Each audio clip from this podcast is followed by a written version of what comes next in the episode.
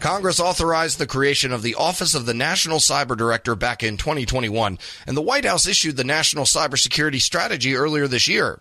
So, how's it doing implementing said strategy? Well, the Government Accountability Office looked to answer that very question with a snapshot of where things stand.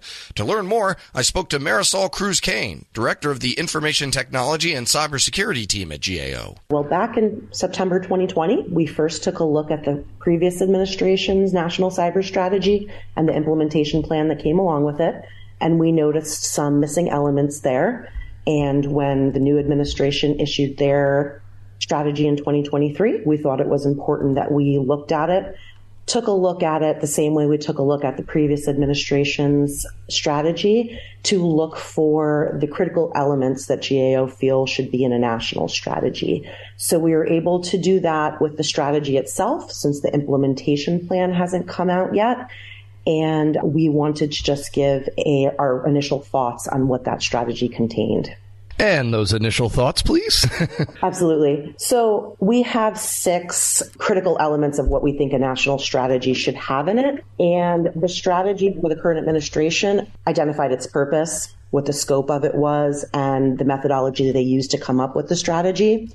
It also outlined very clearly what the problem was. Cybersecurity has a very clear problem and what risks were involved. And then lastly, it really laid out how it integrated with other key cybersecurity documents like the executive order on cybersecurity and different OMB guidances that deal with cyber and how those were helping with the implementation of the strategy. But what we didn't find were specific milestones with dates that these all of the items that it had in it were supposed to be done by or performance measures how are we going to measure how any of this was successful in the strategy Another thing that we were looking for that we didn't find was a total cost for the efforts contained in the strategy.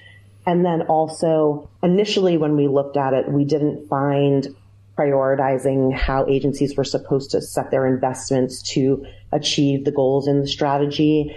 And then lastly, specific roles and responsibilities. There were some areas that we found didn't have a specific agency assigned to it and kind of left it very vague who was going to be in charge of implementing those specific goals. Cybersecurity is a pretty malleable thing, and, and a lot of these goals were kind of abstract. You know, protecting cyber critical infrastructure. You know, how do you how do they quantify when a goal is reached when it comes to cybersecurity?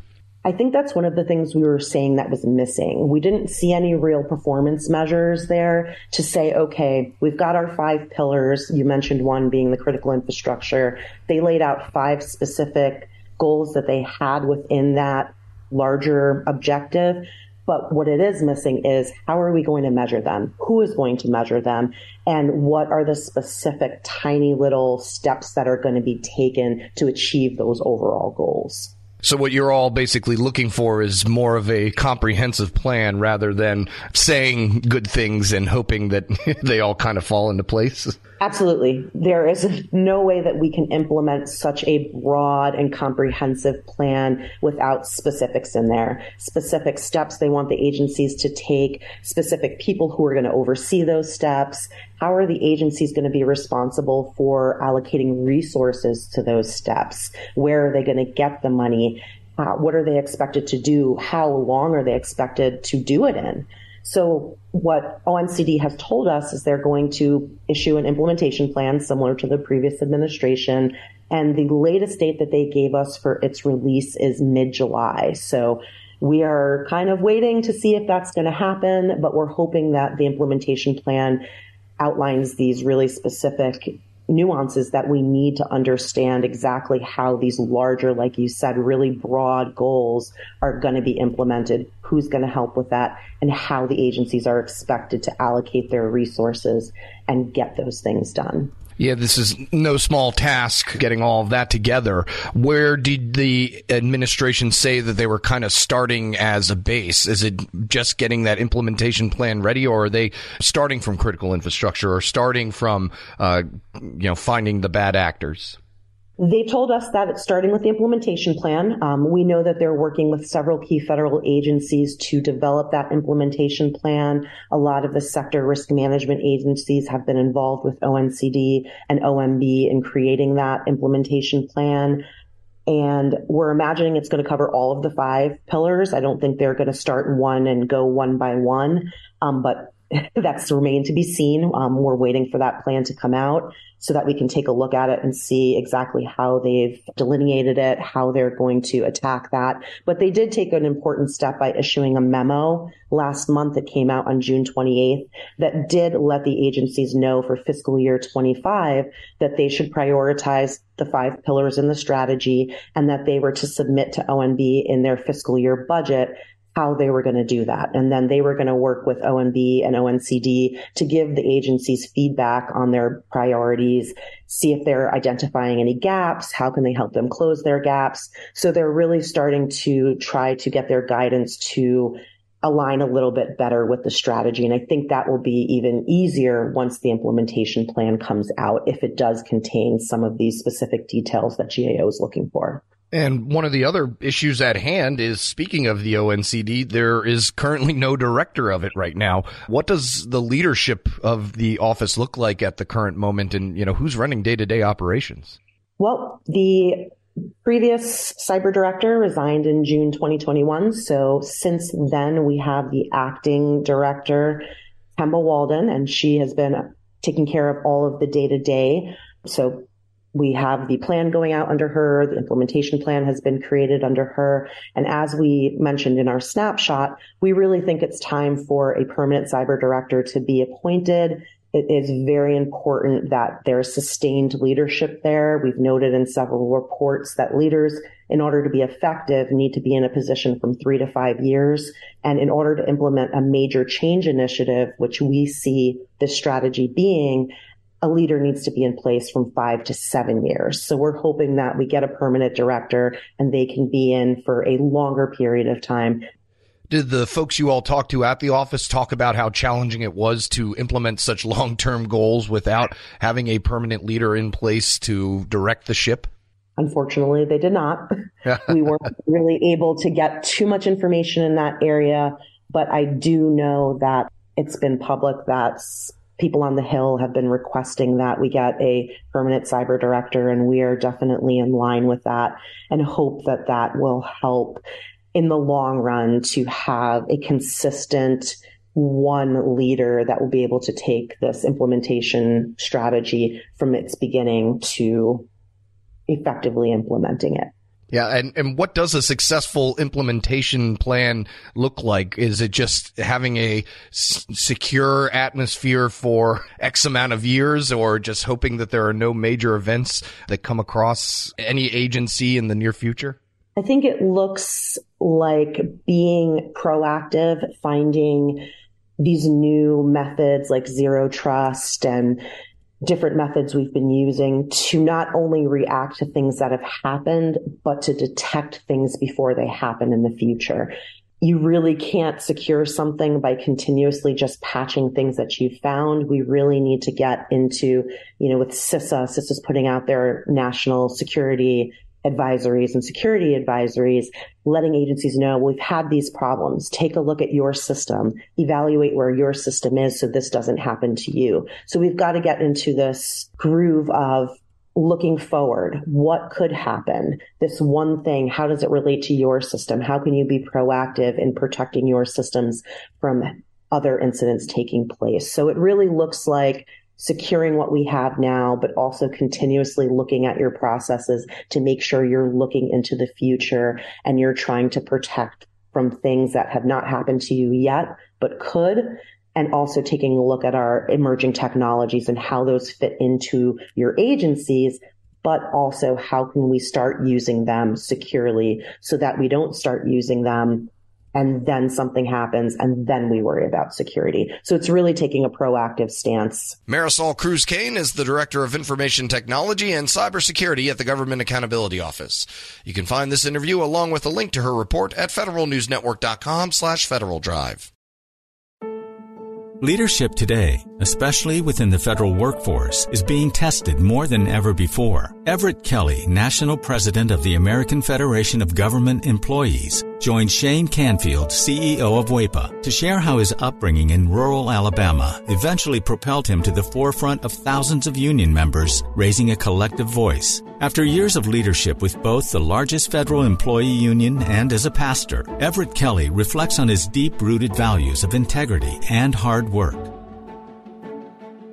Hello, and welcome to the Lessons in Leadership podcast. I'm your host, Shane Canfield, CEO of WEPA.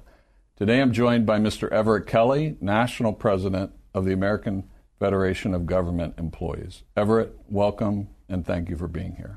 Shane, thank you. It's a pleasure's mine. You first joined AFGE in 1981 during what eventually became your 30 years of service at Anniston Army Depot. We're now more than 40 years past 1981, and you've been the union's national president since 2020. How's your decades long involvement with AFGE impacted the way you view your role now as the union's leader? The time that I spent as local president, I simultaneously spent that same time as a pastor in Alabama. I like to say that this was my training ground because as I was entering into the role of unionism, I was also entering into ministry. And so I see my role even as the union leader, as ministry. It's never an understatement because this is what I believe. I believe that if you love people and show people that you love them, people will follow you. My business is in the business of growing people. Uh, and that's what I do. And I, and I think that my training as a pastor and as a union uh, leader has given me the ability to really you know, uh, grow people because I feel like that, you know, it's my responsibility both as a union leader and as a pastor to ensure that people have a livable wage. It's also uh, my responsibility to ensure that people are treated fair with dignity and respect on the job. And I think that goes in both uh, arenas. So, so I've seen this, you know, as ministry as I've grown through the four decades of leading people. Putting those two together is amazing. AFGE handles a massive array of issues and topics of importance to feds across many departments and agencies. What is it like being at the forefront of all those moving parts, and how do you manage it all? Well, first of all, let me give kudos to my staff, okay? Uh, because it's just no way that I could manage all of this work and all the moving parts by myself. But I have an excellent staff that always makes sure that I'm prepared and that I'm ready. But it's exciting. It's exciting to be out in the forefront, you know, uh, bringing people to the realization that they have something to fight for. But again, I cannot, and please understand when I say I cannot, it's, it's, it's what I truly believe. I cannot do it without a good, strong staff. Uh, and I tell anybody that, but I enjoy fighting for the cause. I enjoy standing in front of a group of AFG members, calling them to action, and then standing back and watching that action come to fruition. Because I know that I'm not the one that's doing it. Okay? They're the one that's doing it. I'm merely casting a vision, right? And I enjoy casting a vision and then watching that vision come to fruition. And it's the staff and the members that get that done. As CEO at, at WEPA, I completely and totally understand that. We rely on them. It's not Absolutely. just nice to have, we rely on Absolutely. Them. As AFGE president, you often speak at union rallies and other events widely attended by federal employees. What's it like to experience that direct connection to employees? And how does that influence your leadership style? You know, that gets me excited, okay? To be standing in front of a group of AFGE leaders get me excited. To hear the words, who are we? And the chants that come back that says AFGE gets me excited. It gets my motor uh, running, if you will. And it's exciting to look at them and see the motivation in their faces when they're fighting for a cause. And, and, and all of us come together and fight uh, in solidarity, fight as one, raise one voice. You can't explain the feeling, you just know that it's right. You know, I just know that it's right when I'm standing there and I feel this, and I never fail to say thank you again because I'm the one that merely cast division. They are the ones that get the work done. And so when I see them out there ready to go and that call to action goes out, and then I see them really begin to march on that uh, initiative, it's an energy that I cannot explain. I can explain it. I'm feeling it right now. um, d- describe how your personal background and upbringing folds into how you function as a leader. You know, understanding that I was born in the deep south. I was born in a little small town in Goodwater, Alabama, population 1,292 today. Born to parents that, and I hope I don't offend anybody, and I, I got to quit saying this, but but I was born to a set of parents that believed and trusted in God, and that began to establish who I was. I began to trust God myself in everything that I do. I, I trust God even in this situation as a union leader because my parents taught me to believe in uh, the Bible. And with that came do unto others as you would have them to do unto you. In other words, treat people right. Treat people with respect, right? Do what's right. It taught me, you know, about integrity, right? It taught me about being honest, you know, and that's what's needed in the role of a leader of this union. It, it, it's, it's needed uh, and, you know, I try to portray that. I try to portray a person of honesty and a person of integrity. And so being in the Deep South, you know, you, you, you just learn those things. And that's what has helped me uh, throughout my path as a union leader. And it's always nice that whole approach because you don't have multiple approaches with different people or different sets of different tasks, different energy. It's it's always straightforward, yes. honest. Here's the truth. Yes. And it, it's it's easy. Yes. Right? Yes. It's a lot easier than having multiple personas. Absolutely. You, yeah. Absolutely. What's one piece of advice if you could go back and tell yourself when you were starting your career? You know, I don't know you're asking for one, but I'm, I'm going to have to elaborate on two, yeah, if that's yeah. okay. Number one, I would explain the urgency of integrity a lot sooner than what I did, right? Because to me, integrity is not necessarily what you see others do or what others see you do, but integrity to me is what you do even when no one is looking. And so I, I would really begin to stress that importance more so at an earlier state in my leadership role rather than the latter part. Okay, I, I begin to stress that more now, but I wish I had began to do that more at the earlier states in my uh, role. Secondly, I would tell myself to always, and I'm going back to my roots, always work hard and don't ever accept no as an answer, right? Because I just believe that if you want it bad enough, if you want to achieve it, you can. It's all about the amount of work you put into it, right? And the and the amount of faith you have that it can be accomplished. So when I look at AFGE and its membership and where we were four or five years ago and where we are today, that's a reminder that you can do whatever you want to do if you put your mind to it and work hard enough.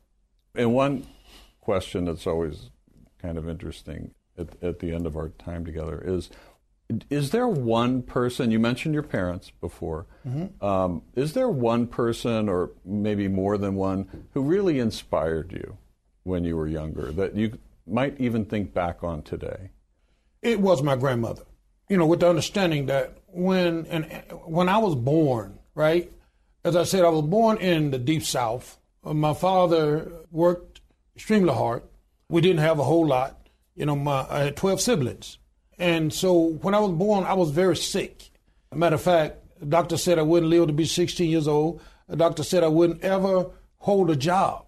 But my grandmother would always teach me how to pray. And she taught me about faith.